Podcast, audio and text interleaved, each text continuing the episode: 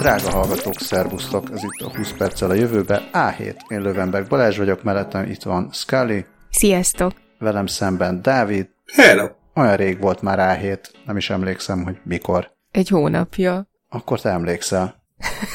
Igen, mert uh, én két hete voltam, és akkor veled voltunk kétharmadba, és akkor így logikusan mm, kétszer két héttel ezelőtt volt utoljára, hogy mindannyian együtt voltunk. Szuper. Uh, jó, éppen ezért aztán jó sok e-mail meg hallgatói visszajelzés meg follow van, amiben ugorjunk is bele. Először Mi újság is, Tamásokkal? Tamásokkal az az újság, hogy sok-sok Tamás e-mailt kaptunk, a Tamás e-mailek nagy részét első per harmadik, hát vagy egy per hármas, vagy egy, egytől háromig, vagy egyes és hármas Tamás küldte, akinek nagyon szépen köszönjük a mindenféle egyéb híreket is, hogy véletlenül se, véletlenül se fussunk el valami mellett. Nem mindent veszünk be a műsorba, de ettől még érdeklődéssel olvassuk. Viszont, ami egy ilyen érdekes visszajelzése volt, hogy bütykölös barkácsolós hétvégén sok-sok podcastot hallgatott, és köztük jó néhány régit is, és azt írja, hogy ami feltűnt, hogy a régebbi adásaitokban koncentráltan ott volt a jövő, szinte minden hír vagy kommentár arra volt kihegyezve. És nem azt mondja, hogy ez baj, meg, meg minden, csak hogy ez egy ilyen érdekes észrevétel, hogy mintha átalakult volna a műsor egy picit. Szerintem, szerintem az is lehet egyébként, hogy egyszerűen elfogyott a, úgy az első nekifutásos jövő. Nem? Hát vagy az, hogy már eljött a jövő, és akkor már benne élünk, és akkor nem arról beszélünk, hogy mi lesz, hanem hogy ez lett, meg ez van. Igen, meg hogy négy-öt évvel ezelőtt még nagyobbat ütött, amikor egy önvezető autóról, vagy egy, vagy egy humanoid robotról beszélgettünk, ma meg már mindenki csak így a vállát vonogatja, hogy ja, már megint. És, és az is van, hogy szerintem induláskor sokkal egyszerűbb volt olyanokat összehozni, mint amit szintén említ Tamás, hogy például a 15. epizódban beszélünk arról, hogy hogyan lesz vége a világnak, szóval ezt nem lehet, ezt nem lehet minden héten összeszedni, mert akkor az unalmas lenne. Tehát, Pláne, hogy ma az is itt van. Igen, igen. Szóval inkább az elején, mint hogyha több sima adás lett volna, tematikus adás, amit persze könnyebb is megcsinálni, és utána, utána rácsúsztunk erre a nézzük meg, hogy milyen hírek vannak, és akkor pedig persze inkább jön a tech, és aztán még bejött a high-techenészet, meg egyebek.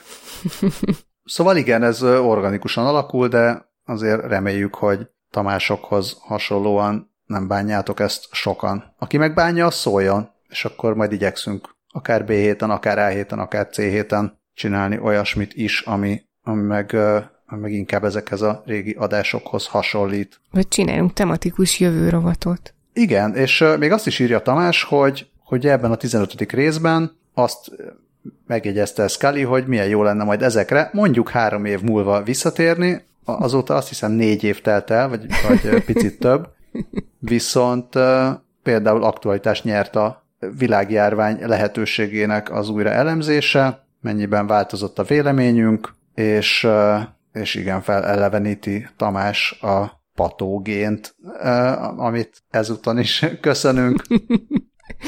Az el ráérünk arra még egyébként sok esetben az ilyen járványkezelésben is felmerül, úgy tűnik. Szóval én nem annyira emlékszem, hogy mit mondtunk 2016-ban, nem tudom, hogy meg akarom hallgatni még egyszer, de majd lehet, hogy meghallgatom, és akár egy ilyen karácsonyi adásra visszamehetünk, hogy most mit gondolunk a halálos világjárványokról, meg egyebekről. Ghost, Ghosts of Podcasts Past? Igen, én, én biztos, hogy nem szeretném visszahallgatni, úgyhogy majd meséld el, hogy mire kell reagálnom, meg hogy esetleg mit mondtam, ami még fontos lehet, ha megkérhetlek. Hát feltételezett, hogy majd én meghallgatom, de az is lehet, hogy csak megnézem, hogy kb. milyen linkek voltak ott, és akkor majd kitaláljuk. Jó. Na, azután írt Dénes, köszönjük Dénes, aki részben follow-up híreket dobált, például a jetpack hírhez. Beszéltünk arról, hogy a brit hegyi mentők esetleg majd jetpackkel fognak menteni. Mi azóta voltunk kirándulni, és egyébként oly pont olyan helyen, ahova jól jött volna egy jetpackes mentő, mert itt vannak olyan kiránduló útvonalak, vagy hát nem tudom milyen kiránduló útvonalak vannak még, de minden esetre most olyan kiránduló útvonalon voltunk, ahova Magyarországon vagy nem engednének embereket, vagy pedig kitábláznák méterenként, hogy vigyáz életveszély. Ilyen kis izé, dimbek, dombok ugyan, meg, meg sziklák, de simán végigvezetnek úgy, hogy hogyha kicsit megcsúszol azon a kövön, ami egyébként tök csúszós, akkor így esel 15 métert be egy barlangba. Oh. És ugyanúgy jöttek szembe is, meg mellettünk is ilyen 70 év fölötti nénik bácsik, meg kutyások, akik nem tudom, hogy a sziklafalakon hogyan mászkálnak, de sehol egy tábla nem volt, hogy ez egy nehéz terep, vagy ilyesmi, nem, hogy mentek emberek jobbra-balra, és találkoztunk az egyik ilyen, ha nem is szakadék, de egy ilyen kis sziklás részen bácsi valaki ott elzakózott, és ott éppen fekve várta a megváltást. Mondták a többiek, hogy már hívtak mentőt, úgyhogy nyugodjunk meg, meg minden rendben van. Egyáltalán nem úgy nézett ki a bácsi, mint aki rendben van.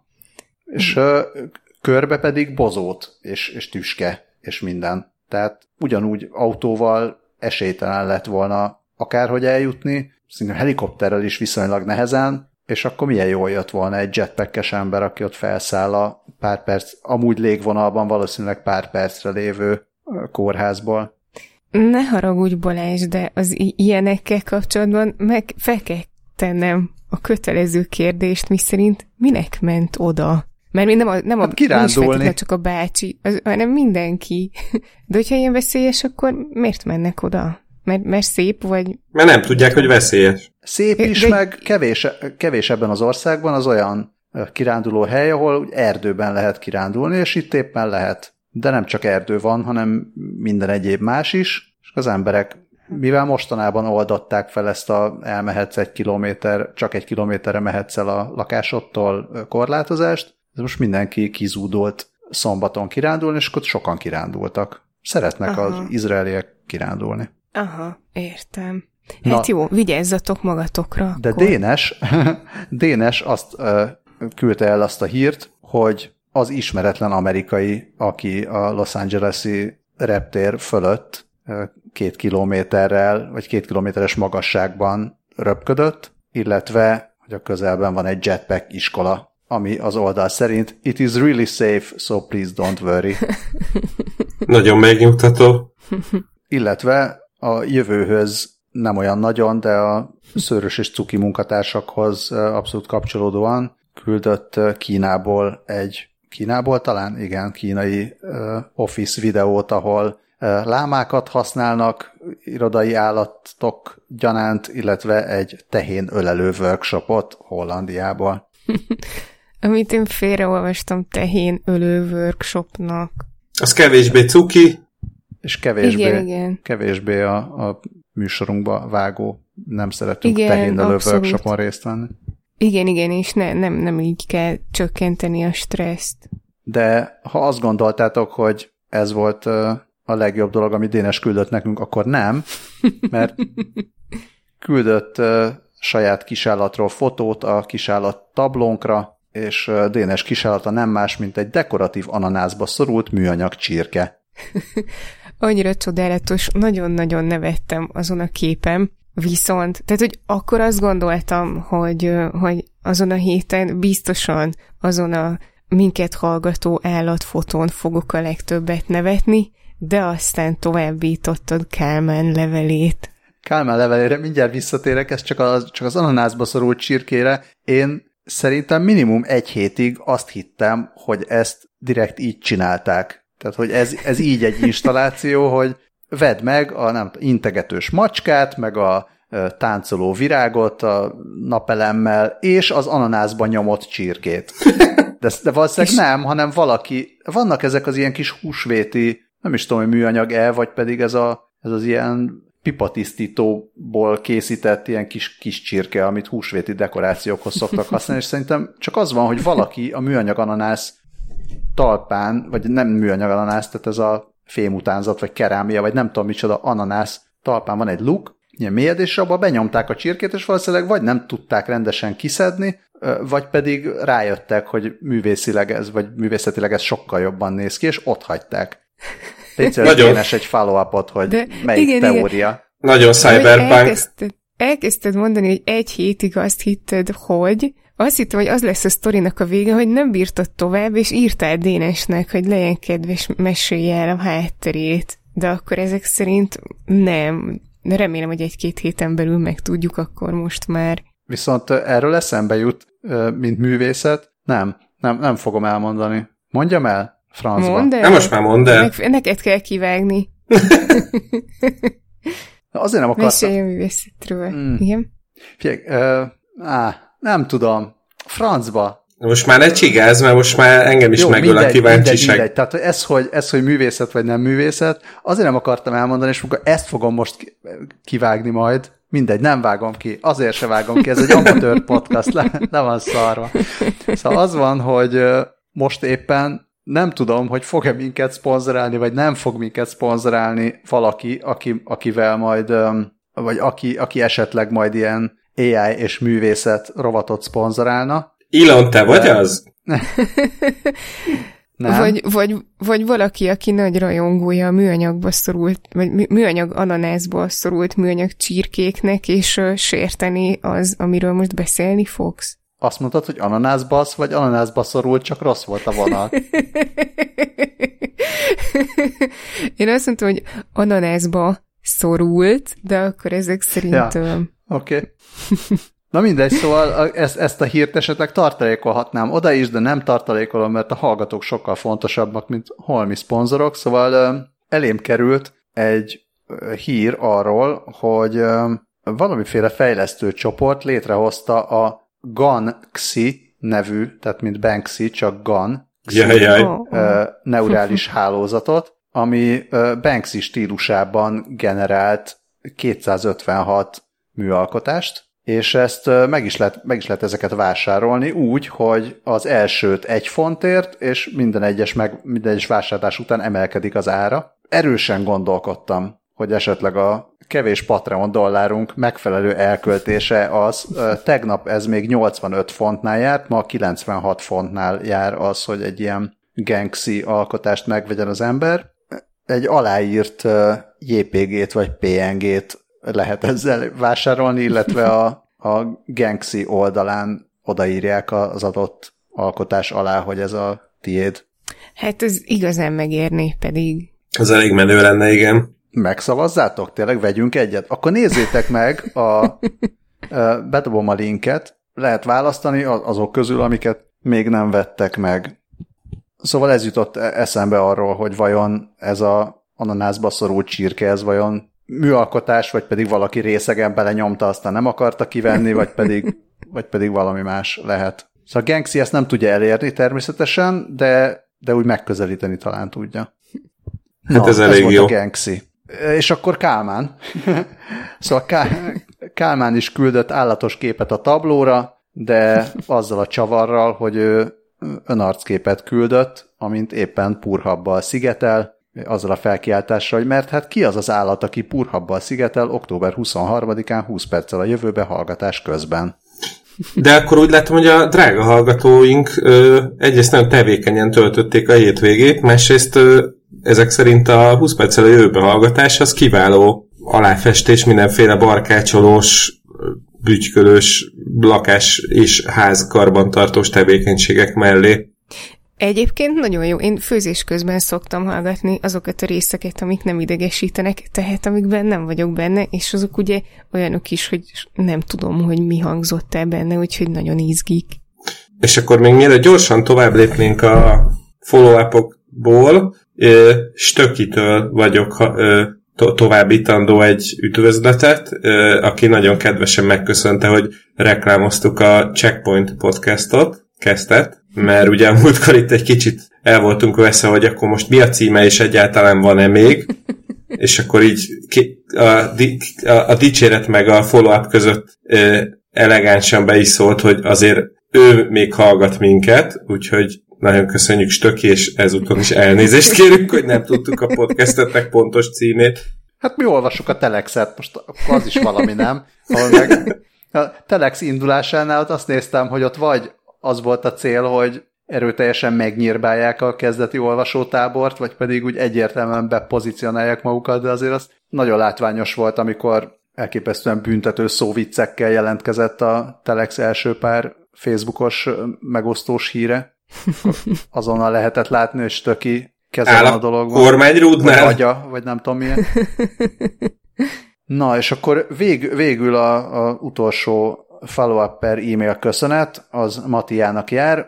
Matia Szevasz, nagyon szépen köszönöm én külön is, meg mindenki is a űrös és tudományos híreket, amik jönnek tőled, és uh, most éppen a zeptosekundumos hír, egy zep, 20 zeptosekundummal a jövőbe, hogy uh, tudósok megmérték a legrövidebb időt, amit eddig mértek, ami a 200 nem tudom hány zeptosekundum. 247. 247 zeptosekundummal a jövőbe, ami az az idő, amíg a fény átmegy egy hidrogén molekulán. Ez, ez egy trillió milliárdod másodperc.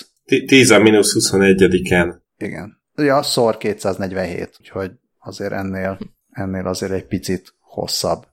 Wow, és milyen szép szó az, hogy zeptosekundum, és azon gondolkoztam, hogy ugye nyomerról is kiderült, hogy, mint hogy a macskám neve, az gyakorlatilag egy űrbeli jelenségnek is a neve, és arra gondoltam, hogy ha valaha lenne testvére nyomerkának, tutira zeptosekundumnak nevezném el ezek után. Meg gondolnád, hogy hát ha kisebb lesz, mint ő. Mert az olyan, ezek olyan kicsi dolgokat idéznek fel. Ezek a szavak, hát mint zepto. Ja. Hát meg villámgyors. Mondjuk szólongatni nem biztos, hogy kellemes lenne. biztos becézném. A macskát nem kell olyan nagyon szólongatni végül is. Mondjuk az is igaz. Na, de azért híreink is vannak. Igen, Már. igen, és még, még maradhatunk is az űrben a, egyből. Úgy gondolod, hogy kijutottunk az űrbe? Hát, Ezzel?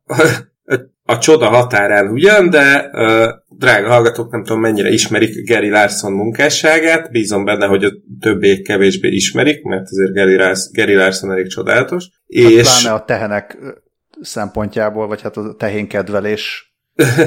tehénkedvelés és a tudomány ö, metszetében van Gary Larson. Igen, el, igen, de most egy kifejezetten űr-related Gary Larsonról lesz szó, ugyanis van egy jel, nagyon jellegzetes ö, rajz, amin három ilyen fehér köpenyes alak áll egy ilyen girbe-gurba rakéta előtt, és az a szöveg alatta, hogy barátaink az ideje, hogy belássuk, hogy hát nem vagyunk rakétatudósok, és egy Ben Jarvis nevű úriember, aki egy, a Raptor Aerospace CEO-ja, a, a LinkedIn-en osztott meg egy csodálatos fotót, emellett a Larson féle rajz mellett, és azt írja, hogy mint azt tudjátok, rakéták tervezésével és építésével foglalkozom, de ugyanakkor hobbi, hobbiból is építgetek rakétákat, és részt vett egy ilyen amatőr rakéta építő versenyen, ahol valaki beállított egy ilyen közel három méteres Gary Larson rakétával, tehát tényleg itt van a fotó, meg lehet nézni, nagyjából ugyanolyan gírbe gurba, meg ugyanolyan hülyén vannak rajta a kis oldalsó szárnyak, amit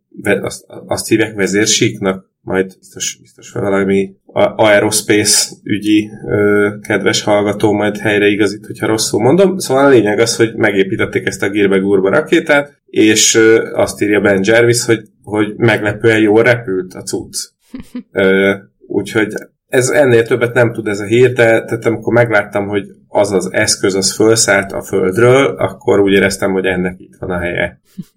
Abszolút, és nagyon cukin néz ki. Nekem egy ilyen mesebeli várkastély jutott róla eszembe elsőre. Abszolút, meg tényleg van, vannak azok a ö, ilyen varró emberek, akik az, a gyerekük által rajzolt mindenféle fura lényeket megcsinálták ilyen plüssállatkának, tehát ez a rakéta ezeknek a plüssállatoknak a, a legjobb barátja, vagy, vagy ezzel utaznak, mert ez is olyan, mintha egy kisgyerek rajzolta volna, szerintem zseniális. Igen, igen, abszolút. Akkor még csak annyi, ha már említettük Gary Larsont, hogy egy pár hete, vagy hónapja, vagy valamikor jelentkezett újra Gary Larsonnak, ugye visszavonult jó pár éve, abszolút karrierje csúcsán és mindenki meglepetésére egyszer csak visszavonult a napi munkától, és utána, hát ugye egyszer-egyszer, úgy pár évente jelentkezett új rajzal, de most frissült a weboldala, valamikor, hát ilyen szerintem 2020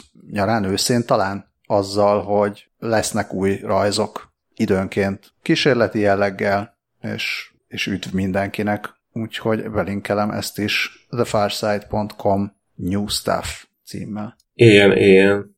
Wow. Fény az éjszakában. Gary Larson mondhatni. Mint például a fénykard. A, az előző hírt David úgy tette be a jegyzetbe, hogy megcsinálták Gary Larson rakétáját, és működik, úgyhogy én azt írtam ez alá, hogy kb. ugyanez van a fénykarddal is, mert hogy egy youtuber, a Hacksmith YouTube csatorna videósa készített egy, egy olyan fénykart kül, külsejű valamit, ami be, amin így vissza lehet húzni a nyalábot a foglalatba, és akkor így már nagyon-nagyon hasonlít arra, ami a filmben is volt, és ráadásul még így el is lehet vele vágni egy csomó mindent, bár ez nem fényből vagy lézerből van, hanem a nyaláb az valójában egy 220 Celsius fokos égő propán gázból áll, és hát annyiból nem úgy néz ki, mint a filmben, hogy mondjuk tartozik hozzá egy, egy hátizsák is, ebben van a propángáznak a tartája, és innen van bevezetve a, a markolatba, de azért elég jól néz ki. És két viszonylag hosszú videót is kirakott, az egyik a, a, az elkészítéséről szól, a másik meg, meg, a másikban meg azt mutogatja, hogy működés közben hogy néz ki, miközben mindenféle dolgokat vagdos vele, tök menő. E, ez nem 220, hanem 2200 fokos. Ja, bocsánat, 2220 Egy kis zepto, a jövőbe. zepto nagyságrendű eltérés. Ja, nem mindegy, sorry. Ez egy drága gázégő igazából, azt, azt néztem. Tökre kíváncsi voltam, hogy vajon mi lesz az, ami ezt lehetővé teszi, de, de tényleg, tehát ez a, nem, ugyanaz a azt nem tudom, pont ugyanaz a gáze, mint amivel mi otthon főzünk, már aki gázzal főz, szegény ember az, az vízzel, de... de, de valami olyan speciális égő fejet vettek hozzá, ami, ami a lamináris áramlást tesz lehetővé. Hát a lamináris áramlás az a turbulensnek az ellentéte, tehát ilyen nagyon egyenesen jön ki a gáz, sok pici nyíláson és akkor ettől nem az van, hogy szétterül a, a, az égő gáz, hanem emiatt marad meg egy nyalábban. Ez ugyanaz, mint amikor a csapból úgy folyik a víz, hogy nem, ö, hát hogy átlátszó marad. Uh-huh. Az, is, az is azért van, mert, mert így egymás, egymással párhuzamosan folynak szépen a, a víz molekulák, nem tudom mik, de, de tehát, hogy nem, nem keveredik össze. És ugyanezt történik ebben az esetben a gázzal is, és ahhoz, hogy ez megvalósulhasson, ahhoz egy nagyon-nagyon drága, tulajdonképpen nem tudom milyen, milyen felhasználásra készült eredetileg az, a, az az égő fej, vagy az a nem tudom micsoda, ez a cucc, amit, amiből aztán lett a, a, a fénykard, az ami 4000 dollár volt csak ez az alkatrész. Pedig amikor elkezdted mondani, hogy megnézted ilyen részletesebben is, hogy hogy készült, meg akartam kérdezni, hogy csinálsz te is otthon. Nem, én azt, azt szeretném, lehet, hogy az is 4000 dollárba fog kerülni, szóval én, én inkább azzal küzdök itt az itthoni gázégőnél, hogy még a legkisebb fokozaton is túl, túl nagy a láng, és ezért nem hm. tudok rendesen rotyogtatni bizonyos dolgokat. Hát akkor... Esetleg, hogyha Hacksmith ezt megoldaná, akkor megköszönném. Ja. Ja, bár most akkor, ahogyha végig gondolom, te most azt mondtad a fénykardra, hogy gáz, meg hogy égő. Mind a kettőt mondtam, de a legjobb értelemben. Akkor jó. Én mindig örülök, amikor, amikor okos emberek túl sok időt és túl sok pénzt áldoznak arra, hogy ilyen hülyeségeket megcsináljanak, és aztán... De figyelj, most inkább ilyennel foglalkozzanak, mint mondjuk önjáró harci robotokkal, nem? De abszolút.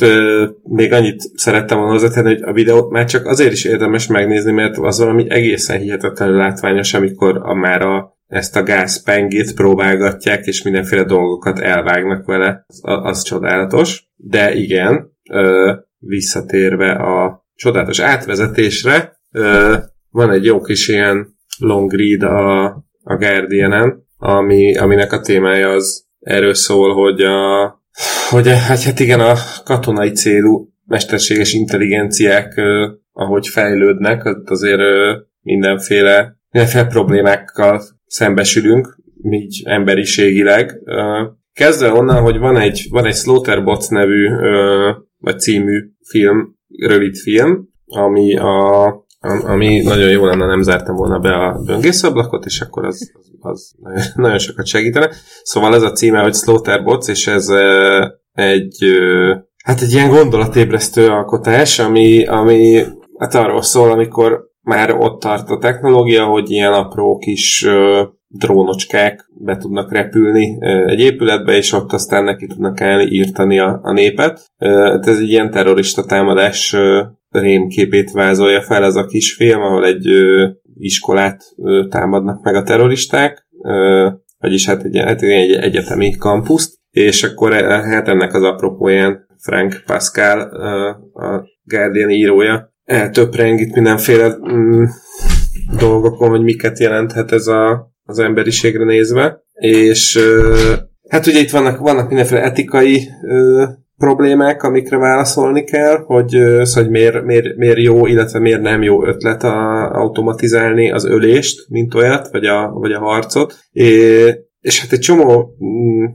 csomó érdekes kérdéssel szembesültem, miközben olvastam a, a cikket. A, ugye kezdve azzal, hogy ugye a 20. század közepétől fogva mindenféle nemzetközi szervezetek igyekeznek kordában tartani a különféle biológiai és vegyi fegyvereket, kínzást, kínzásra alkalmas fegyvereket és harci technikákat és ilyesmiket.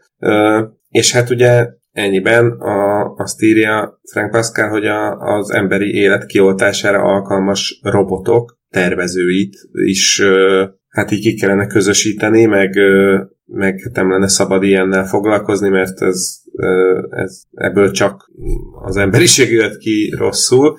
Meg fel is idéz egy csodálatosan ígérkező, vagy így a leírás alapján egy csodálatos 60-as évekbeli orosz sci-fi történetet, aminek az a címe, hogy Crabs on the Island, vagyis Rákok a szigeten, ami ahol ilyen robotokat kidobnak egy szigetre, és akkor azok így egymás ellen harcolnak ilyen Hunger Games-szerűen.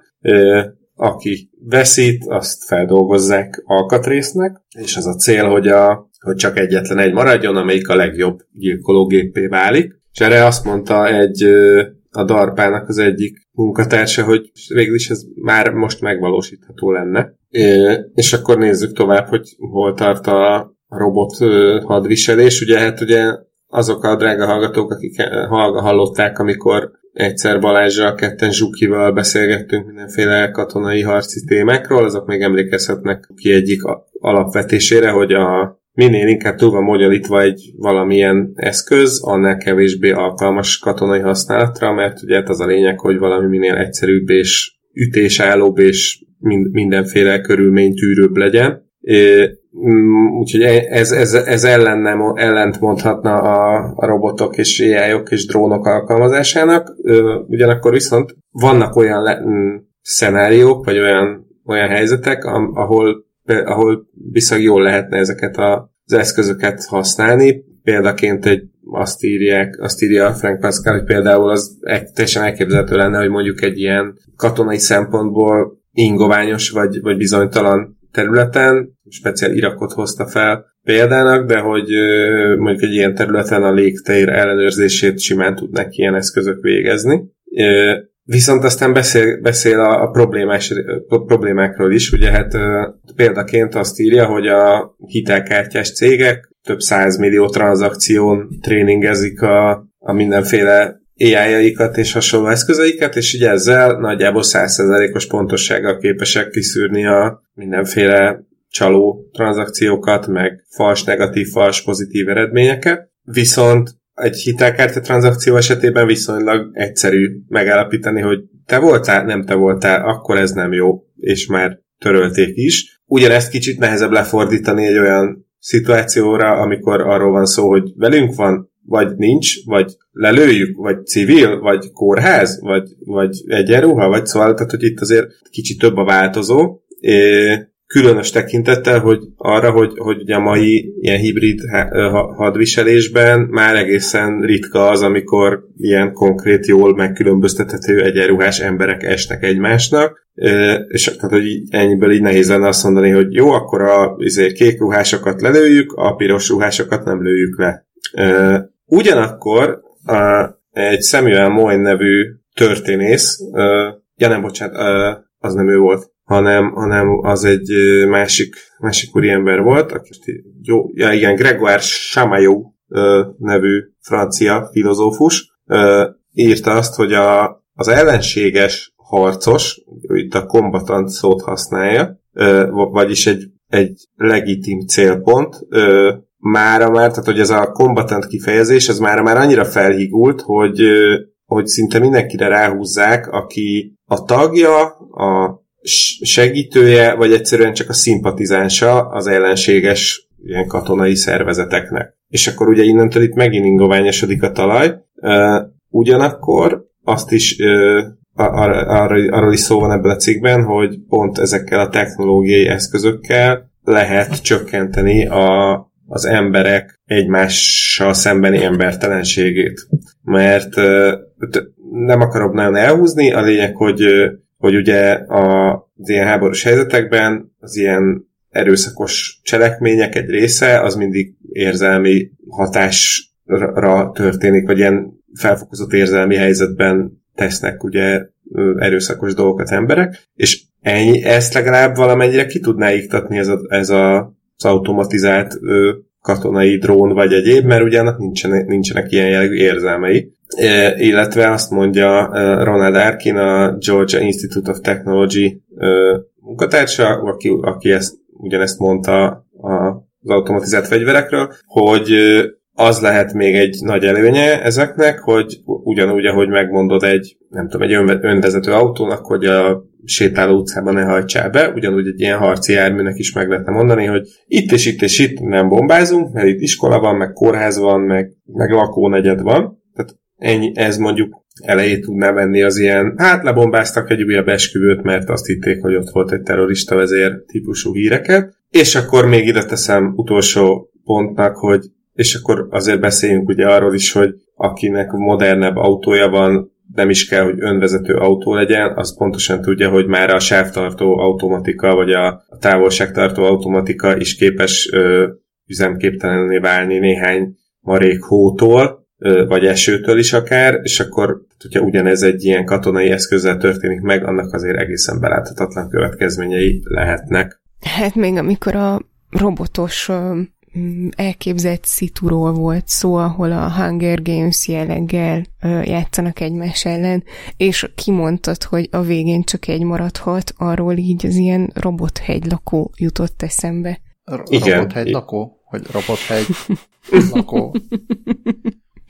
Hát egyre, ahogy ez a cikk egyre hosszabb lett, vagy legalábbis vártam, hogy mikor van vége, és még csak nem volt vége. Szóval e- erről egy egy teljes adásban lehetne beszélni a sok Szerint... minden gondolatról, amit felvet. Szerintem fogtok is, ahogy ismerlek titeket. Mhm. Elképzelhető, hogy fogunk is. Um, hát az a, az a baj, az a baj sok mindennel, hogy, um, és ezt említi is a cikk, hogy lehet mindent szabályozni, de, de aztán úgyis az van, hogy bizonyos um, szabályokat nem mindenki tart be. Tehát ha, ha itt a legnagyobb szereplőkről beszélünk, akkor a legnagyobb szereplőket itt nem lehet szabályozni. Akkor se, hogyha aláírják azt a szerződést, ami megtiltja, hogy bizonyos dolgokat csináljanak meg, akkor se, hogyha nem írják alá. Tehát ha az Egyesült Államok nem csatlakozik a taposóaknak betiltását elrendelő nemzetközi szerződéshez vagy egyezményhez, akkor, akkor sok értelme, tehát most Magyarország csatlakozhat,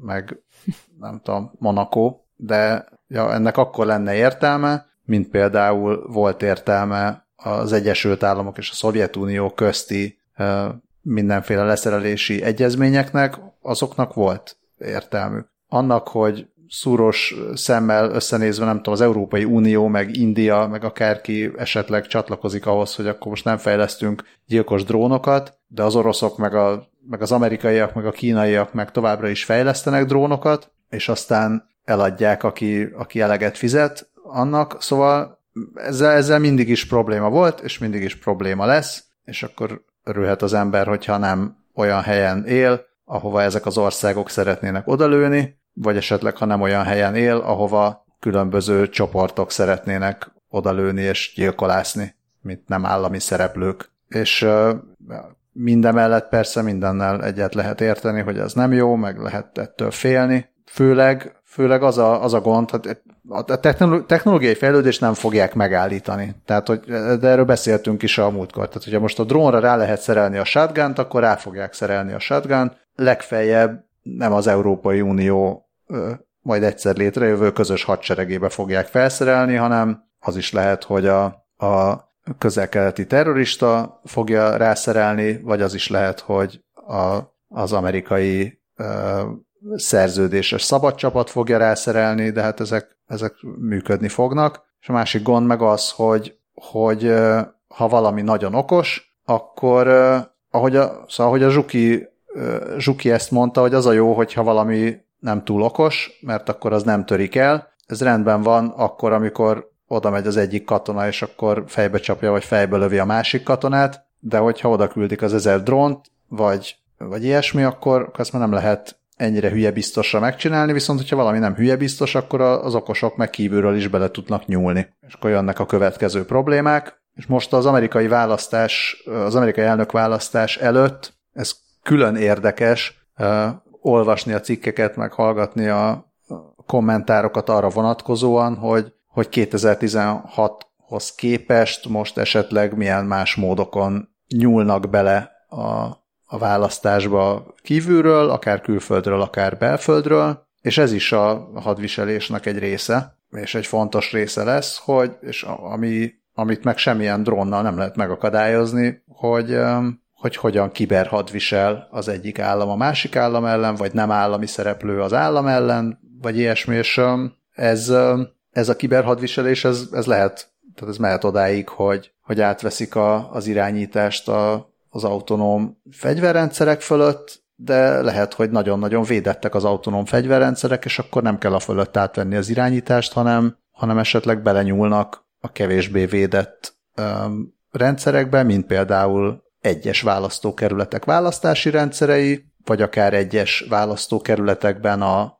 a közösségi média, és nagyon, nagyon könnyen lehet már úgy is zavart kelteni, hogy tök mindegy, hogy neked esetleg van sokkal több harci járműved meg bombád, hogyha nem tudod rendesen megvédeni a saját demokráciádat otthon, vagy a saját politikai rendszeredet otthon. Szóval akármilyen hosszú ez a cikk, még lehetne sokkal hosszabb is, és lehetne róla sokkal hosszabban beszélni, csak ez a, ez a pár gondolat, ami így eszembe jutott ezzel kapcsolatban, hogy és az egyik legfontosabb, hogy, hogy egyrészt milyen igaza van mindenkinek, aki azt mondja, hogy ez veszélyes, de szerintem annak is igaza van, aki azt mondja, hogy viszont nem tudunk semmit csinálni. Igen. Legalábbis nem. Legalábbis nem a jog eszközeivel, mert a jog az igazából nem létezik, akkor, hogyha nekem van egy drónhadseregem, neked meg nincs. Ez rendkívül biztató. nekem most valamiért a, az Aerosmith együttes ikonikus számának az á, egy átdolgozás, nem létező átdolgozás csendült fel, fel a fejemben, a Drone is Got a Gun című. Na, hát szerintem bármennyire is elkeseredünk, azért Csernobilba még nem menjünk. Majd megy oda helyettünk a robotkutya, mert legalább arra jó. Mm, ez Szegény robotkutya, olyan... ami szerint másra nem jó. ja nem, nem, most csak a, mm, inkább csak arra gondoltam, hogy ugye az nem, nem jó, hogy sok önjáró harci robot van, de hogy a, a robotkutyáknak még örül, örülhetünk. Ö, szóval ez egy olyan hír, hogy ilyen túlságosan nagy és izgalmas dolog nem történt. Brit kutatók mentek Csernobilba, és bizonyos helyekre nem is ők mentek be személyesen, hanem beküldték a spotot maguk helyett, és akkor ő, ő mérte a, a sugárzást, meg, meg olyan adatokat is gyűjtött, amiből egy ilyen háromdimenziós térképet készíthettek, de ez, de ez kb. pont olyan hír, hogy meg, meg az a videó benne, ahol ott így mászkál a kihalt gyártelepen a spot, az pont ilyen jövő per videójáték feelinges. És a Balázs videót külön szeretettel küldöm neked, ahol az angolul beszélő úriemberre rá beszélnek oroszul, úgyhogy én nem értettem, hogy miről beszélnek, de te mindent értenél. És majd mindezt feliratozták angolul. Nekem két észrevételem van. Az egyik az a helyszíne vonatkozik, mert hogy én voltam Csernobylban, és hogy ezek a jó emberek egészen konkrétan a az erőmű fölé felhúzott izé, acélkupola alá is bementek, mármint hogy így látszik, hogy ott állnak alatta az emberek is, nem csak a spot, ami hát úgy azért úgy érdekes, minimum, mert azért a, az a fémkupola elég sok sugárzást ott elnyel.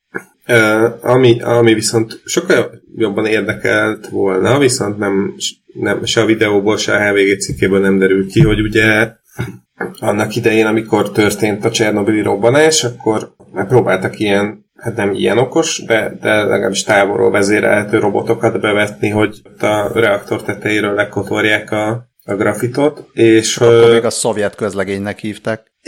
Igen, de nem, igen, igen, de hogy, hogy még előtte me, megpróbálkoztak, azt hiszem, az, azt hiszem, hogy az NDK-tól, vagy lehet, hogy már az NSK-tól kaptak uh, valami igen. ilyen űrkutatási projektben is használt robotot, és akkor azt próbálták fel, felküldeni ott a tetőre, de hát ott gyakorlatilag azt történt, hogy lerakták, és azonnal meg is sült a sugárzástól, úgyhogy nem igazán tudták használni, és szóval, hogy erről nem szólt a felma, hogy a spot kapott-e valami külön extra sugárvédelmet, vagy, vagy ő amúgy is bírja, és külön ez, szeret is. Ez külön tetszik, hogy tényleg így arról szól az egész cikk meg videó, hogy akkor beküldtük ide a spotot, hogy mérje a sugárzást, de közben ott vannak az emberek is. Igen, igen. Igaz? Gondolom a Covid miatt maszkban, hogy azért mégiscsak ügyeljenek a biztonságra, és póráz nélkül mozgott. Na még, a, és szájkosár se volt rajta.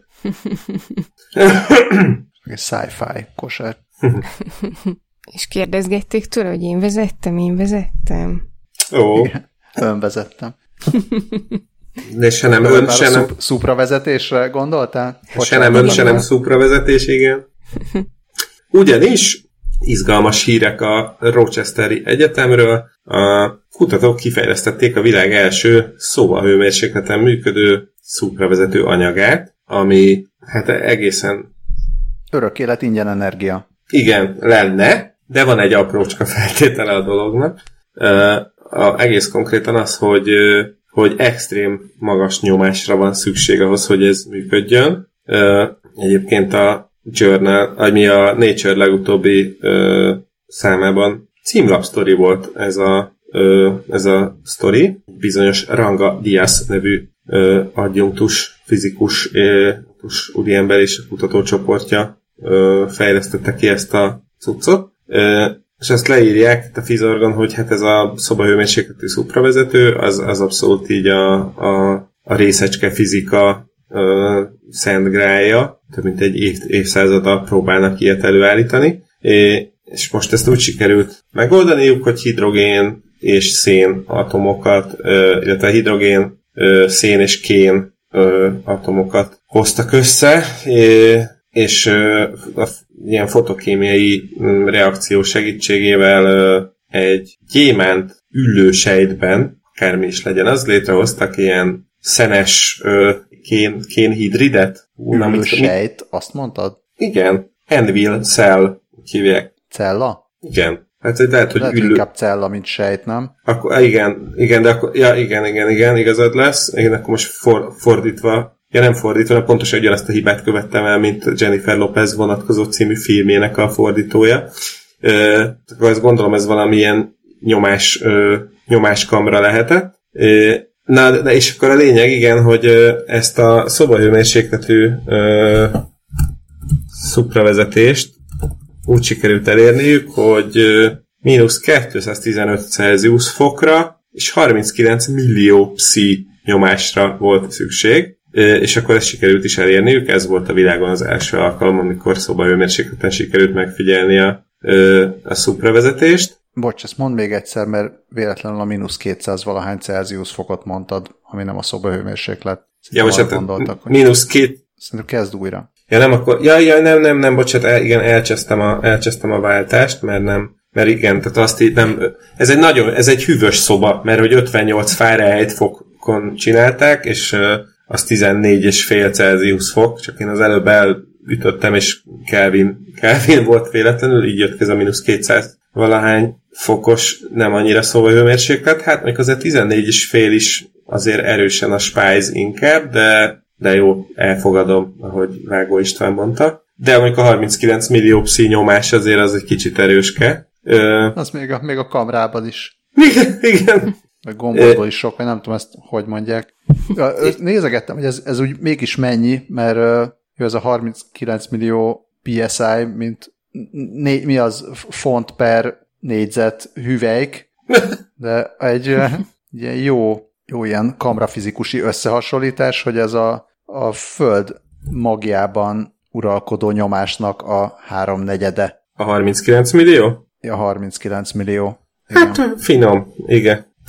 Viszont, hogyha ezt sikerül majd megoldani, hogy ez üzembiztosan működjön, akkor ez baromi jó lesz, mert a, az elektromos hálózatokban ö, jelenleg irgalmatlan veszteségekkel továbbítjuk az á, elektromos áramot, és hogyha ez sikerül, majd így üzembe helyezni, vagy, vagy nem, megoldani, hogy ez tényleg így a való világban is működni tudjon, akkor ezt így szinte veszteség nélkül fogjuk tudni megoldani. És akkor például az ilyen maglev vonatoknak a működtetése is sokkal gazdaságosabbá tud válni, de sokkal jobb lehet a különféle orvosi képalkotó vizsgálatok ö, eredménye, ö, és, és hát úgy általában a különféle, mondjuk például a számítógépes memória csipek és hasonló ilyen digitális logikai ö, eszközök működése is sokkal gyorsabb és hatékonyabb lehet. És akkor ezzel olyan sikereket és áttöréseket lehet elérni, amire elmondhatjuk, hogy hit. Hát reméljük, annál jobb lesz. A Suprahits az volt az, amikor a magyarok énekeltek külföldi slágereket ilyen taxis akcentussal? Úgy rémlik. Jaj, hát akkor várjuk azon öreg hallgatók jelentkezését, akik még tudják, mi volt a Suprahit. Igen, amikor kimondtam, így reménykedtem, hogy ez nektek is megvolt. Nekem valami olyasmi rémlik, hogy, hogy, ilyen, hogy, a, hogy nő volt a kazetta a borítóján. Igen, igen. Szerintem több, ja, hát... Igen, de az arca sose látszott. Nem. Ja. Azt mondjátok, hogy elég hulladék borítója volt. Igen, és hát ráadásul ugye a kazetták javarésze is mára műanyag hulladékkel minősült át. És mit lehet ezekkel csinálni? Ugye, ha a Jackass-ben lennénk, akkor, akkor teljesen magától értetődő lenne, hogy teletömnénk egy mikrohullámos sütőt csomó műanyaggal, és aztán üzembe helyeznénk. És hát lehet, hogy a Jackass nézték a University of Oxford kutatói is, vagy vegyészei is, de egy egészen más eredményt kaptak, ugyanis megállapították, hogy mikrohullámok, mikrohullámokkal a különféle nylonzacskókat, műanyag palackokat és egyéb hasonló szemetet hidrogénnel lehet alakítani, méghozzá egy, egy úgy, hogy ez egy ilyen tiszta forrásból származó hidrogén legyen. A New Scientist számolt be róla, ahol meg egyből írják is, hogy hát más módszerekkel már lehet hidrogént előállítani a műanyagból, és már léteznek is olyan üzemek, ahol, ahol ezt, ezt végzik, ezt a folyamatot. Viszont ezzel az új megoldással sokkal gyorsabb és, és takarékosabb lehet ez a folyamat, sokkal kevesebb energiára lehet szükség hozzá. Azt mondja Peter Edwards, aki a Oxfordi Egyetem kutatója, hogy csak, csak, a, csak Nagy-Britannia évente másfél millió tonnányi ö, műanyag hulladékot állít elő, ami egyébként zárójelbe jegyzem meg, hogy nekem olyan kicsit kevésnek tűnik, de, de mindegy. Ö, és azt is írják, hogy a, a mostani ö, létező technológiáknál ö, több mint 750 Celsius fokra van szükség, hogy a, a műanyagot ilyen úgynevezett színgásszá alakítsák, ez valamilyen, valamilyen gáz, ami a hidrogén és a szénmonoxid ö, keveréke, és ez egy második lépésben ki, ebből kiszűrik a tiszta hidrogén. Viszont a Peter Edwards és a kollégái ezt úgy oldották meg, hogy ledarálták a műanyagot egy egész egyszerű turmixgépben, és aztán vasoxidot és alumíniumoxidot adtak hozzá katalizátornak. Aztán megkínálták egy ilyen 1000 wattos mikrohullámmal, és, és aminek az lett az eredménye, hogy, hogy a, a, ebben a keve, műanyag darálékban ilyen, ilyen forró pontok jöttek létre, a, és e, ezek a for, felforrósodott részek segítettek ki kiválasztani a hidrogént ebből a keverékből, és ö, másodpercek alatt a, ennek a teljes keveréknek a, a teljes hidrogén tartalmának a 97%-át vissza tudták nyerni. És... Találkozom, hogy ebben a cikkben még, hogy, hogy ebben a cikkben egy helyen se írják, hogy de azért senki ne kezdje el mikrózni otthon a nylon zacskóit. Hát igen, mert a, az, a, azt gyanítom, hogy a New Scientist olvasói talán már megugr- megugrották ezt a ezt az inger küszöböt, majd akkor lesz érdekes, amikor ez így leszivárog így a, nem tudom, a New Scientist-ből először így nem tudom, a Popular Mechanics-be, meg a Gizmodóra, és akkor utána onnan majd átfolyik a Sunra, meg a Mirrorra, és akkor ott kezdődik majd a, a, a probléma. Viszont ennek az egész folyamatnak van még egy hatalmas nagy előnye, hogy azzal, hogy, hogy megmikrózták ezt a műanyag trútyit, és kiszedték belőle a, a hidrogén, azt írja a New Scientist, hogy ami megmaradt ezek után, az majdnem teljes egészében szén nanocsövekből állt. Szóval ez, ez egy csodálatos, csodálatos módszer, mert hát ugye a szén nanocsövekről meg tudjuk, hogy az is ilyen az örök élet ingyen sör, mindenre jó és csodálatos dolgokat lehet vele csinálni. Na, és akkor elérkeztünk a szokásos tudományos bullshit részhez, hogy ö, azt mondja Edwards, hogy nagyon, nagyon vonzó ö, potenciális megoldás lehet ez a műanyag hulladék ellen, de egyelőre ezt még csak kis skálán végezték el ezt a kísérletet, eddig körülbelül 300 g műanyagot sikerült ö, felhasználni, ö, és nyilván emiatt szükség lesz nagyobb ö, tételben végrehajtott kísérletekre is. De Isten, Isten bizony, ez, ez egy annyira jó hír, tehát tényleg minden iránya, vagy minden eredménye annyira pozitív, hogy, hogy én, én ezt nekik most megbocsátom. Tehát, hogy tényleg na, őket tényleg tömjék tele pénzzel, és ezt tényleg utassák ki, ameddig csak lehet. De legalább nem kell a föld magjába menni ahhoz, hogy olyan körülményeket teremtsünk, ahol ez működik, nem úgy, mint a béna szupravezetőnél. igen, igen. Igen, de hát ennél még van mikrobműanyag is. Nem, nem, mondanám erre, nem mondanám erre, hogy ez színgáz.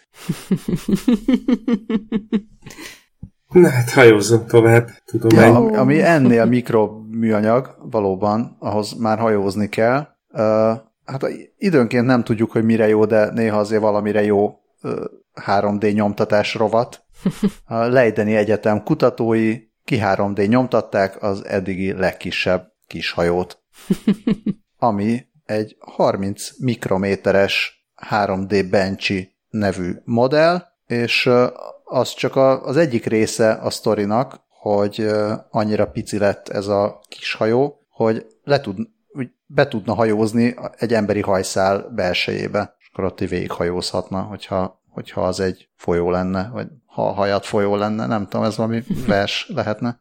Szóval ez egy olyan kísérlet sorozat része, nem csak úgy kinyomtatták, hogy legyen 3D bencsiük kisméretben, hanem azzal foglalkoztak, hogy ilyen mikroúszókat készítsenek, ami olyan mikroszkopikus szervezet vagy tárgy, ami, hát ugye, ami képes úszni folyadékban. Nem tudom, miben másban tudna úszni. Érdekesen túlért ez a cikk egy kicsit. Hajadban. Igen, hajadra is kenheted. Szóval például a, a baktériumok, vagy az ondósejt ilyen mikroúszó és ez a kis Benchy modell úszni is tud, nem, nem, csak, nem csak így van, hanem egy kis platina darab, ami hidrogén peroxiddal reakcióba lép, az mozgatja előre. Én nem voltam annyira otthon 3D nyomtatásban, ezért nem tudtam, hogy ez a 3D Benchy, ez olyan, mint a, mint a Utah teáskanna a 3D tervezőknek. Szóval ez egy ilyen benchmark tárgy. Ami, Benchy már. Bench, hát azért, gondolom azért az a neve, hogy Benchy. Igen.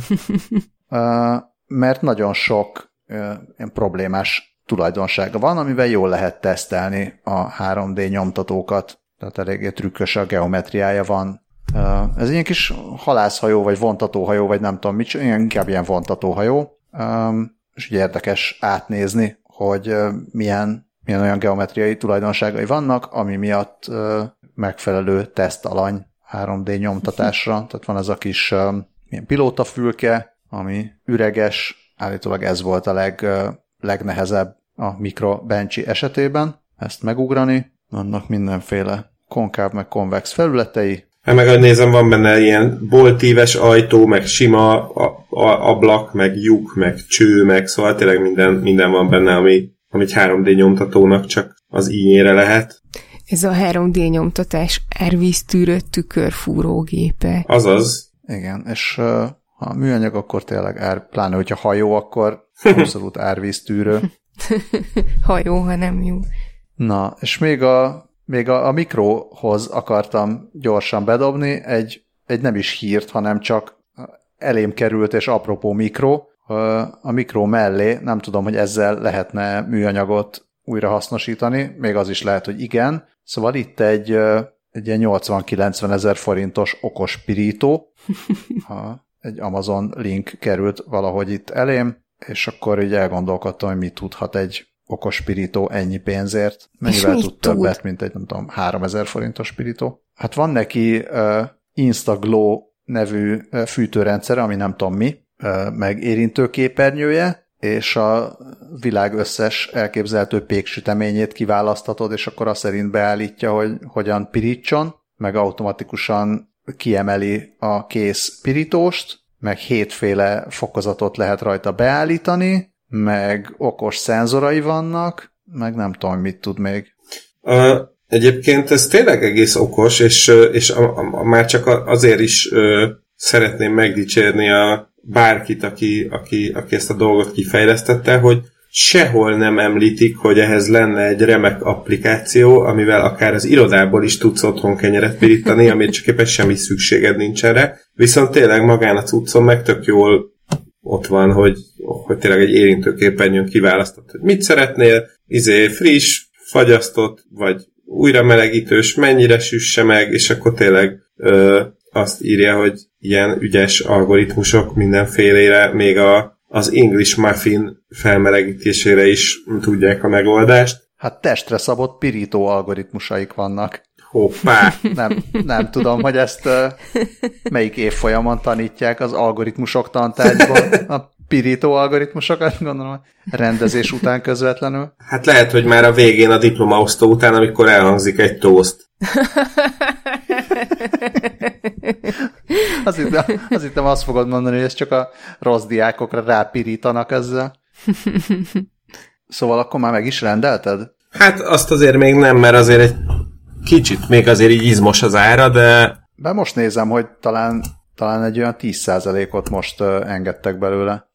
Igen, egyébként most, hogyha belegondolok, hogy az ilyen-olyan design üzletekbe bemenve valószínűleg Budapesten ma is lehetne hasonló árért venni ennyire egyáltalán nem okos uh, kenyérpirítót, szóval így, ha úgy veszem, akkor ahhoz képest annyira nem drága, ha meg úgy veszem, hogy nem tudom, 8-10 ezer forintért már lehet kapni fajék egyszerűségű kenyérpirítót, akkor, akkor meg azért ahhoz képest nagyon sok. De szóval nagyon várom majd, amikor ezt nem tudom, mondjuk egy év múlva, vagy max. kettő múlva már ilyen tényleg ez a 5-10 ezeres kategóriába így dobják utánad majd a Tesco-ban. Ja, viszont érdemes az Amazon pirító választékát végigböngészni, ha másért nem, akkor a termék nevekért, mert itt közvetlenül ez alatt, ami ez a Revolution Cooking R180 nevet viseli, ez alatt javasolja a 75 dolláros cukor márkájú toastert, és alatta van részben,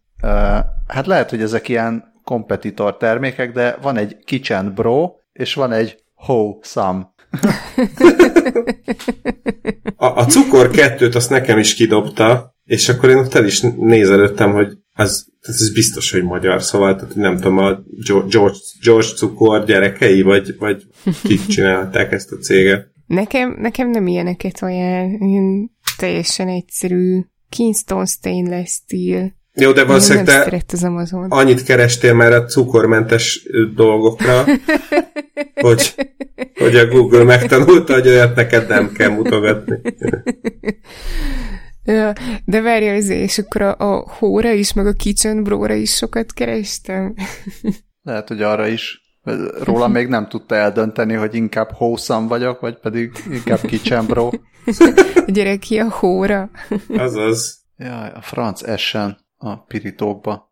Meg most nincs, nincs itthon pirító, kenyérpirítónk, és nem tudok dönteni egyelőre, hogy kenyérpirítót vegyek, vagy pedig ilyen toaster ovent. Úgyhogy ha esetleg valaki vezetne ezen az úton, és megmondaná, hogy merre menjek, akkor biztos sokkal jobb lenne a dolgom. Fontos kérdés, hogy francia pirítós szeretnél csinálni, vagy csak simát? Nagyon szép átvezetés. Igen, a, nem véletlen kérdeztem ezt, mert a következő hír az arról szól, hogy a francia hadsereg legújabb teherautói ö, már ilyen fél önvezetőek, vagy, vagyis nem igazából nem önvezetőek, hanem, hanem, hanem a másik követőek, vagy, szó, vagy ő, nem önvezető, hanem őt követő, mert a, az Arcus nevű cégnek a teherautói úgy vannak megcsinálva, hogy, a, hogy úgy tudnak konvojban közlekedni, hogy csak az első autóba kell sofőr, a többiek meg szépen így, mint egy úgynevezett opossum busz követik a, az első járművet. Ez egyébként a legokosabb fejlesztése, egyébként ilyen 460 lóerős dízel motoros teherautókról van szó, aminek van mindenféle, nem tudom, két méteres gázlómélysége vízben, meg, meg 20 hüvelykes falakon át tud menni, meg 50 százalékos emelkedőn fel tud menni, tehát hogy ilyen mindenféle okosságokat tud, de a számunkra legérdekesebb része az ez, hogy, hogy össze lehet őket pattintani ilyen fél önjáró konvojokká. Mondjuk arról nem szól a fáma, hogy mi van akkor, hogyha egy, megy a, izé, egy, sofőrös konvoj a nem tudom, sivatagban, és akkor kilövik az első járművet, akkor többiek mit csinálnak. Hát, vagy ha a felénél kap egy pirosat, mint a konvoj fele, nem a sivatagban. igen, igen. Hát azt nem egyébként igen, szóval azért itt írják, hogy mi van akkor, hogyha kilövik az elsőt, akkor, akkor a, azt írják, hogy a, a vezérlé, vagy a navigációs rendszer átkapcsol, és a, a következő olyan autót kezdi el követni, amelyik még mindig mozog.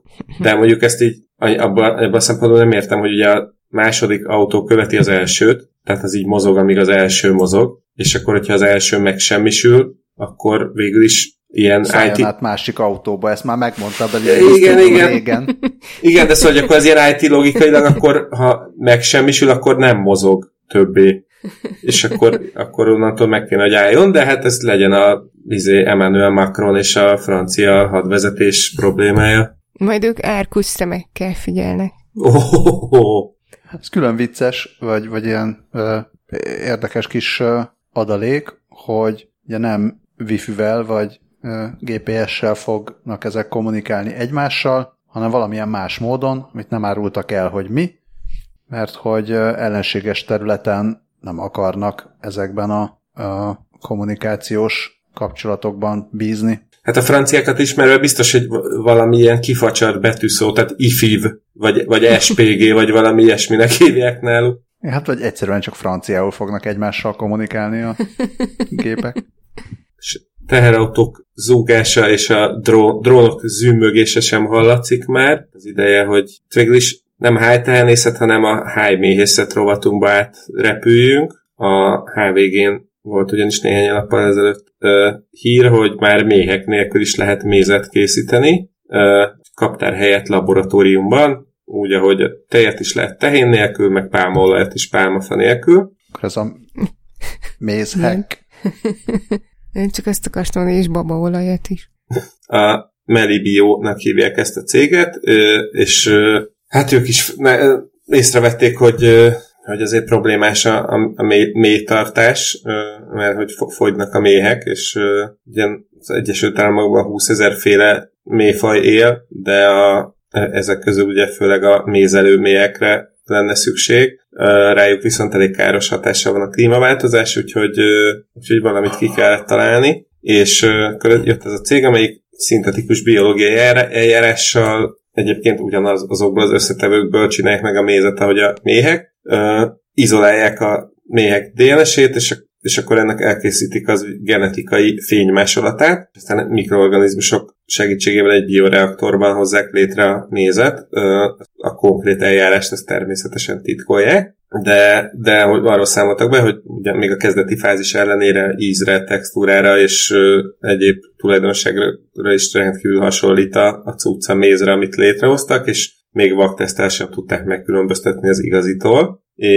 És hát egy csomó cég jelezte, hogy nem csak az élelmiszeriparban, de a szépségápolási iparban is használnák ezt a szintet, szinti mézet, úgyhogy Úgyhogy ez tök jó, viszont egy probléma még mindig marad, mert ugye a, méze, a méhek a beporzásban is jelentős szerepet vállalnak, tehát azt majd még meg kell oldani, viszont azt írják, hogy a, ezt a mélymentes vegán méznek a piacát 2026-ra már 31 milliárd dollárra becslik, úgyhogy várhatóan elég nagy lesz majd az érdeklődés. Wow. te mondd, hogy műméz, a te hangod méhebb. Oké, okay. te hangod méhebb, az mindennél szebb. Hát viszont ez egy, tudom, hogy nem ezért akarják, de hogy ez a jaj, pusztulnak a méhek, akkor ne a méheket mentsük meg, hanem inkább I- igen. csináljunk valami bioreaktoros mézet, nem, mert ne tudjuk bekenni a fejünket. De Hát nem, persze, mi, mi, ők megoldották ezt a részét, a többit csinálja más. Ja, ja, nem, tehát itt az van, az van, hogy az ipari méz még tartást uh, helyezik előtérbe méziparilag, és a, ugyan a mézelő méhekre is káros hatással van a klímaváltozás, de hogy nem a, nem a mézelő méhek itt a fontosak, hanem a, a több száz vadon élő méhfaj. Azoknak aztán semmilyen módon nem se. Hát talán azért segíthet, hogy mondjuk nem, nem fognak annyira teperni majd a méhekre akkor, hogyha például a kozmetikai ipar, meg nem tudom mi, melyik ipar fogyaszt legtöbb mézet, élelmiszeripar vagy nem, de hogyha ott kevesebb mézre lesz szükség, akkor leszállnak majd a méhekről. Ettől még a klímaváltozás nem fog megállni. Szóval ja, tehát ez a vegánoknak jó, mindenki másnak meg mi. Hát a, méz, a, a méheket annyira nem bántja, gondolom, hogy elveszik tőlük a mézet. Vagy igen? Még hallgatók. Mé, mélyen hallgatnak erről. Azt írtam a jegyzetbe először, hogy elvették a méhe, elveszik a méhek munkáját, és a következő hírhez meg azt írtam, hogy elveszik a Balázs és az én munkámat. Ugyanis, hát Scully, amennyire tudom, te nem vagy annyira, nem rajongsz annyira csípős dolgokért. Egyáltalán nem bírom a csípőset. Ellentétben Balázsel és velem. Úgyhogy... Kivéve a csípős szóvicceket. Ez nagyon szar volt, elnézést. Ugyan, ugyan. Eléggé mar ez is. Szóval úgy eléggé felszaladt a szemöldököm, amikor megláttam, hogy készült egy olyan okos telefonra csatlakoztatható eszköz, ami a csilik csípőségét képes mérni. Csilika podnak hívják ezt a cuccot, ami ráadásul meglepő módon csili alakú. Igazából úgy néz ki, mint egy ilyen nagyon béna USB lenne még valahonnan a 2000-es évek elejéről. De mondjuk, ami, ami viszont érdekes benne, már azon túl, hogy a Sonkla University illetve Prince of Sonkla University kutatója Varakon Limbut adjunktus úr fejlesztette ki. Szóval ami az érdekesség benne, hogy egy egyszer Vagy használ... hölgy. Onnan tudod, hogy úr. I, jogos, igazad, igazad van, elnézést kér, jogos, igen, igen, elnézésedet kérem, igen, meg az övét is, hogy itt asszumáltam a genderét. Szóval ami érdekes ebben, hogy egy egyszer használatos papír alapú elektrokémiai szenzor csíkot használ, amiben ilyen grafén nanolapocskák vannak, amit, amit, ami, ami, ami, amikhez valahogy nitrogén atomokat is erősítettek, és már egyáltalán nem értem. De a lényeg az, hogy a, a csili mintát, azt egy ilyen alkoholos oldatba kell beleszórni, összerázni, és utána ebből kell egy cseppet cseppenteni ezekre a kis csíkocskákra.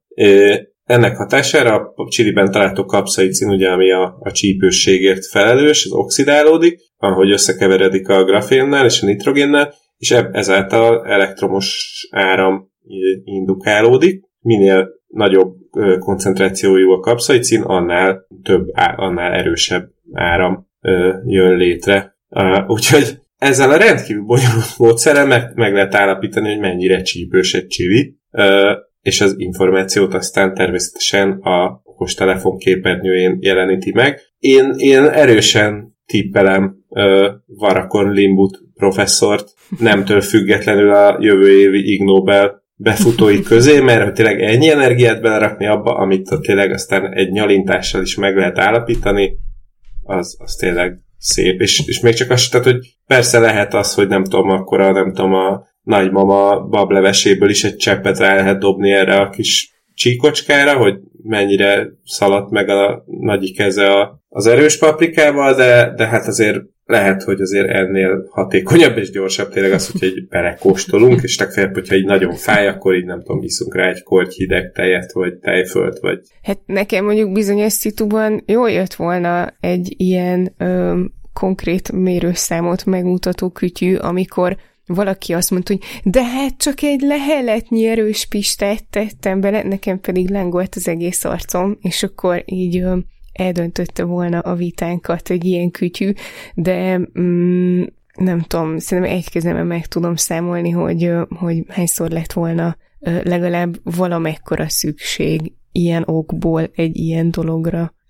Lehet, hogy fűszerkereskedőknek hasznos eszköz lehet, hogy nem kell nyalintással tesztelni, hanem meg tudják állapítani, hogy akkor ebben a zsákban ilyen van, abban a zsákban meg olyan van. És akkor van egy ilyen menő csili-vili módszerű. Igen, igen. Ez egy, akkor ez egy a na... magyar, magyar termékre lehet ezt, hogyha nem tetszik a csili kapod, akkor lehet a neve csili-vili. nem tetszik a csili, akkor, vagy csili kapod, akkor is ezt kapod. Semmilyen módon nem tudunk pozitívan átvezetni a következő hírre szerintem, úgyhogy... Hát, várjál, igen, tehát, hogy igen, Szaleszkárinak akkor, akkor jön, egy, jó, jön jól egy ilyen cucc, hogyha nem sejti, hogy mennyire erős az ebéd. Ja, mint ahogyan azoknak a nők, nőknek sem volt sejtésük arról, hogy mi történik a fotóikkal, akiknek a fotóit feldolgozta ez a deepfake bot. Erre gondolsz? Igen. Mm, még a 85. adásban beszéltünk a Deep, Deep Nude nevű apról, ami annyit tudott, hogy feltöltöttél bele képet, és hogyha jól rémlik, akkor 50 dollárért, tehát feltöltöttél egy képet egy, egy nőről, aki, aki ruha volt, és és akkor ezért pénzért cserébe generált egy, egy olyan deepfake képet, amin ezen a nőn nem volt ruha, és hát akkor ez, ez így akkora felháborodásba ütközött, hogy egy napon belül eltávolították a, az appot a készítői, viszont most, most egy, egy deepfake-re specializálódott hírszerző cég, a Sensity AI talált egy olyan botot a, a Telegram mm, azonnali üzenetküldő rendszerben, ami hasonló, hasonló mm, szolgáltatást kínált, és összesen több mint százezer nő fotójából generáltak már a segítségével ilyen deepfake képet, és ráadásul ez teljesen ingyenesen használható, egy, egy alapdíjat lehet fizetni, amiért ilyen extra szolgáltatásokat kapnak a felhasználók, mint például leszedi a vízjelet, meg gyorsabban feldolgozza a képet.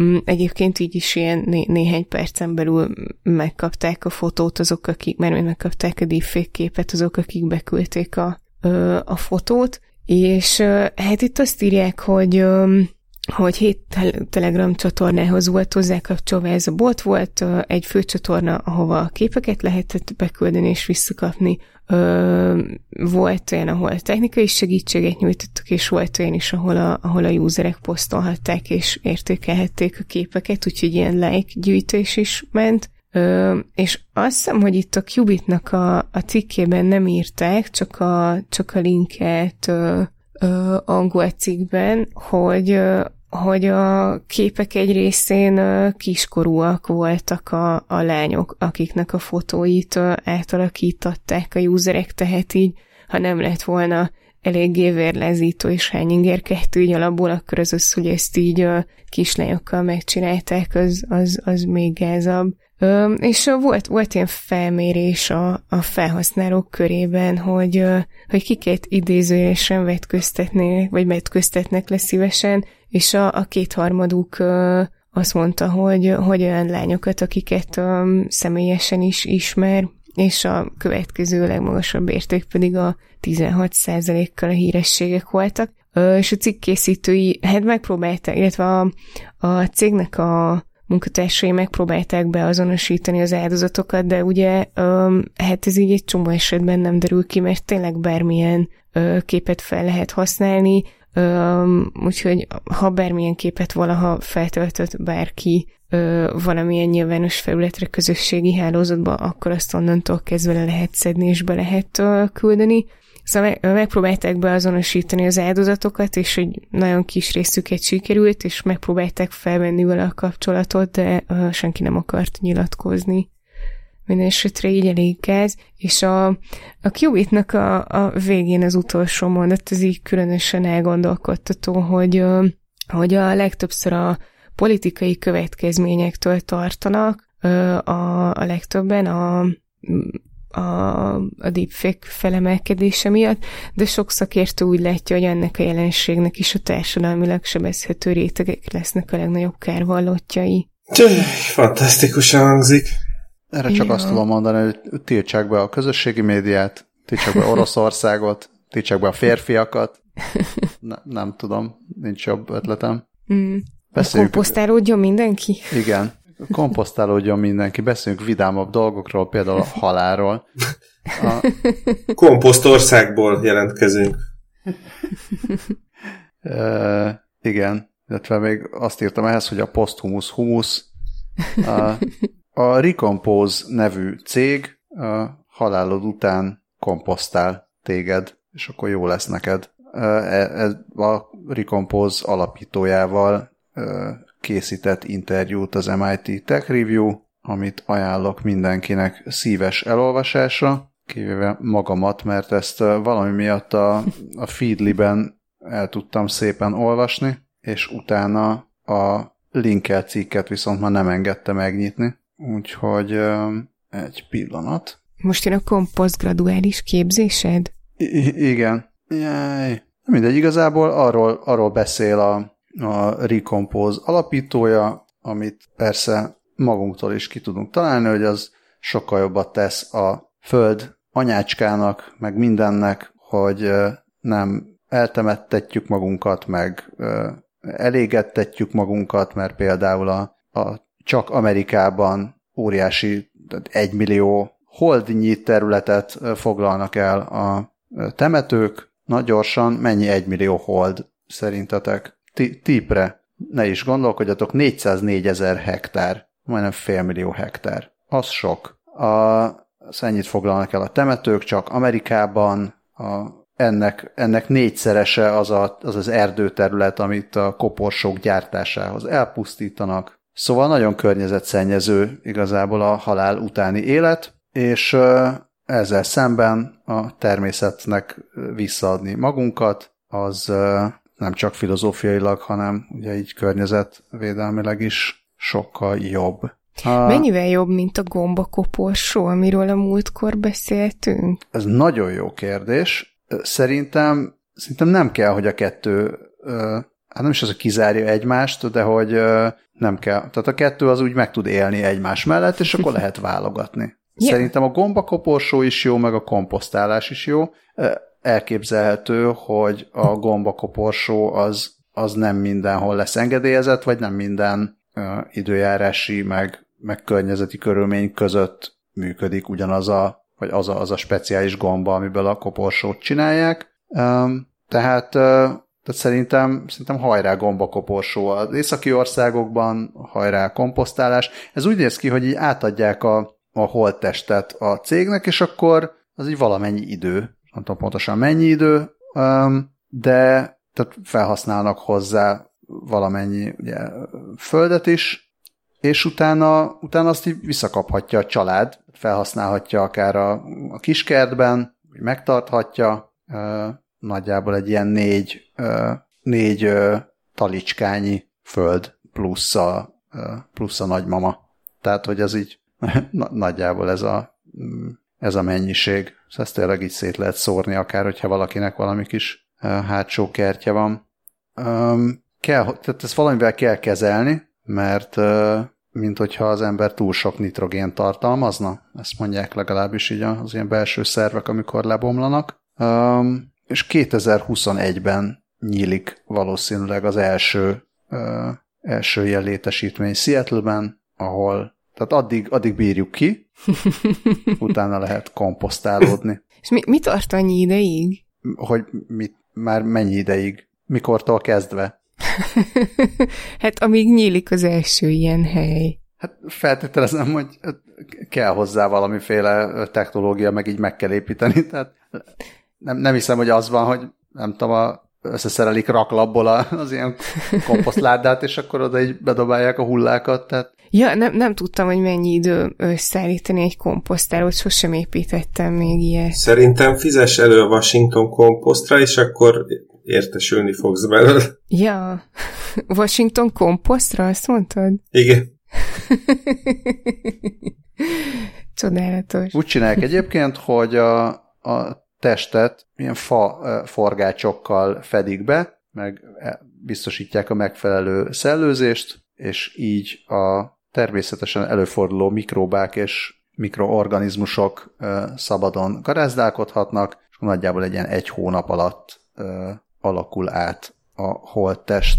Utána, utána ezt így átadják a családnak, azt csinálsz valamit akarsz. Ilyen promófotók látszódnak egyelőre, vagy promófotókat osztottak meg erről a vállalkozásról. Nagyon dizájnos maga, most ez nem tudom, hogy ez egy, ez egy ilyen temetkezési központ, vagy minek számít ez. Kicsit futurisztikus, kicsit öko. Tehát én laknék ott igazából, hogyha ha nem kellene ott így naponta végignézni egy-egy temetést, és nagyjából ilyen 5000 dolláros lesz majd ez a szolgáltatás. Nem tudom, hogy ez sok vagy kevés, meg hogy mihez képest. Egy a gombakoporsóval kellene összehasonlítani. Ja, igen, igen, pont ezt akartam mondani, sok versenytársuk nincs valószínűleg. Hát az összes más temetkezési forma a versenytársuk. Ja. Annyit még lehet tudni, hogy nagyjából egy tonna széndiokszidot takarítasz meg ezzel, hogy annyi, annyi kibocsátástól mented meg a földet, plusz az, hogy növeszthetsz saját magadon fát. Most gyorsan megkerestem a gombakoporsós cikket, ott annyit írnak, hogy a koporsók előállítási költsége most a darabonként 1250 euró, de a gyártási folyamat tökéletesítésétől az árcsökkenését várja. Hát jó, de ez, ezzel még a szolgáltatást nem veszed meg, csak, a, csak magát a, a tároló eszköz, izé, magát a tartályt, nem? Um, hát ennyi, ennyi szerepel ilyen ára kapcsolatban, lehet, hogy más az üzleti modell. Hát lehet, hogy ez, ez olyan gombakoporsóba vagy, de azt a gombakoporsót ugyanúgy egy hagyományos temetőben kell elhelyezni. Akár. Milyen lehet, hogyha, hogyha először beraknak egy gombakoporsóba, és utána komposztálnak? Igen, pont erre gondoltam. Gombosztál. Hogy... Hát ez már valami komplex ügyességi játék lenne. A lényeg az, hogy akkor 2021-ig nem kell meghalni, és utána lehet Jó. komposztálódni. Jó. Addig csak óvatosan, például a koronavírussal. Igen, így a végére ö, szerettem volna betenni ö, ezt a cikket, mert, ö, mert olyan szép gondolatok voltak benne Rubik Ernőtől, és ö, hát ugye szerintem mi is szeretjük a Rubik kockát, meg ö, több hallgatónk is írta is, Barna, Barnabás és Dávid is írták, hogy, ö, hogy szoktak vagy ki szokták rakni a Rubik kockát, meg akár versenyeztek is. Mm, és nemrég Rubik Ernő írt egy véleménycikket a Washington Postba, vagy Postnak, amiből idézett a Qubit, és, és az volt a cikknek a lényege, hogy, hogy a Rubik kockát hasonlított, vagy hát a járványt hasonlította a Rubik kockához, és azt írta, hogy egy összekevert kocka frusztrációt, dühöt és nyugtalanságot szül, és az elveszettség érzetét kelti, és ebben az értelemben 2020 olyan lehet mindannyiunk számára, mintha egy ördögi Rubik kockában ragadtunk volna, de hogy a kockának a valódi üzenete az nem a lehetetlenben való dagonyázás, hanem az emberi leleményesség diadala a legnagyobb komplexitás felett, és akkor volt még benne olyan gondolatmenet is, hogy maguktól nagyon kevesen tudják megoldani a kockát, de, de egymásnak uh, ezt a tudást már át tudják adni egymásnak az emberek, és én is a, a, a bátyámtól tanultam meg, aki az osztálytársaitól, most meg már ugye könyvekből, meg, értve most meg már YouTube-ról is lehet, könyvekből régebben is lehetett, Úgyhogy, úgyhogy Rubik szerint így válnak fertőzővé a megoldások, hogy azok, akik már a tudás birtokában vannak, az igyekeznek másoknak is átadni. És ez olyan szép gondolat volt, és inkább ezzel zárjunk, mint a szaklatott nőkkel, vagy a halállal. Akkor ezzel most zártuk.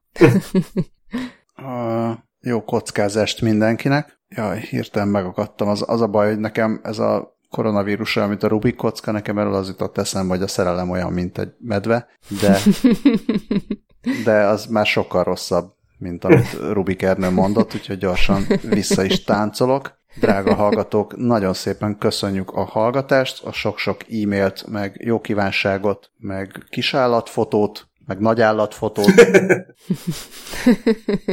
meg a hírlevél feliratkozást, meg a Patreon támogatást. Azt hiszem mindent elmondtam, meg a megosztást, meg a iTunes csillagokat. Scully majd valamikor néz rá, mert rég néztünk rá, hát ha van valami új. Én néha nézem, de most hetek óta nem néztem, és nem, nem, nem láttam újat. Nekem annyi szolgálati közleményem van, hogy a gépségszalont, ami már nagyon régóta nem működött, most már hivatalosan is bezártam, és a, a Facebook oldalt is... Komposztálod? Pihentetni fogom. Hát most, hogy mondod, gondolkodom rajta. Ö, szóval csak annyi van, képzétek el, még múlt héten is valaki lájkolta a, a gépségszalon Facebook oldalát, ami nem tudom, hogy nem tudom, hogy honnan is, miért is nagyon jól esik, de hogy engem már ugye csak így egy nagyon régóta félbehagyott projektemre emlékeztet, úgyhogy, úgyhogy ez lesz az utolsó adás, aminek a linkjét ott megosztom, és akkor utána be fogom csukni. Hogy mindenkinek nagyon köszönöm, aki a podcast miatt lájkolta, és lájkoljátok a kast.hu-t, ha még azt nem tettétek, és a gépségszalont igen. De akkor remélem az lesz a vége, hogy gépségszaloff. Hát illetve a miért és honnan kérdésedre a válasz Oroszországból szeretettel, gondolom valamelyik robot. nem, nem, nem, magyar neve volt. Ja, ja az, az más. Ezek egyre okosabbak. Igen. ja, és, és pont, a, pont a gépségszalont lájkolják, mert az mennyire jó. Nem, a, a, a kedves Kanada bandások emlegetik még néha a gépségszalont, meg, meg megtegelik a, az oldalt a, a Facebook posztjaiban, amit, amiért nagyon hálás vagyok természetesen. Hát lehet, hogy a, a Yukonra későn jut el a hír, hogy már nem működik. nem, nem, ők, ők annak ellenére, vagy lehet, hogy pont azért kedvelik, mert nem működik. Na jó. Akkor uh, nehezen kezdtük, nehezen tudjuk abba hagyni. Yeah. Úgyhogy szervusztok. Sziasztok. Hello.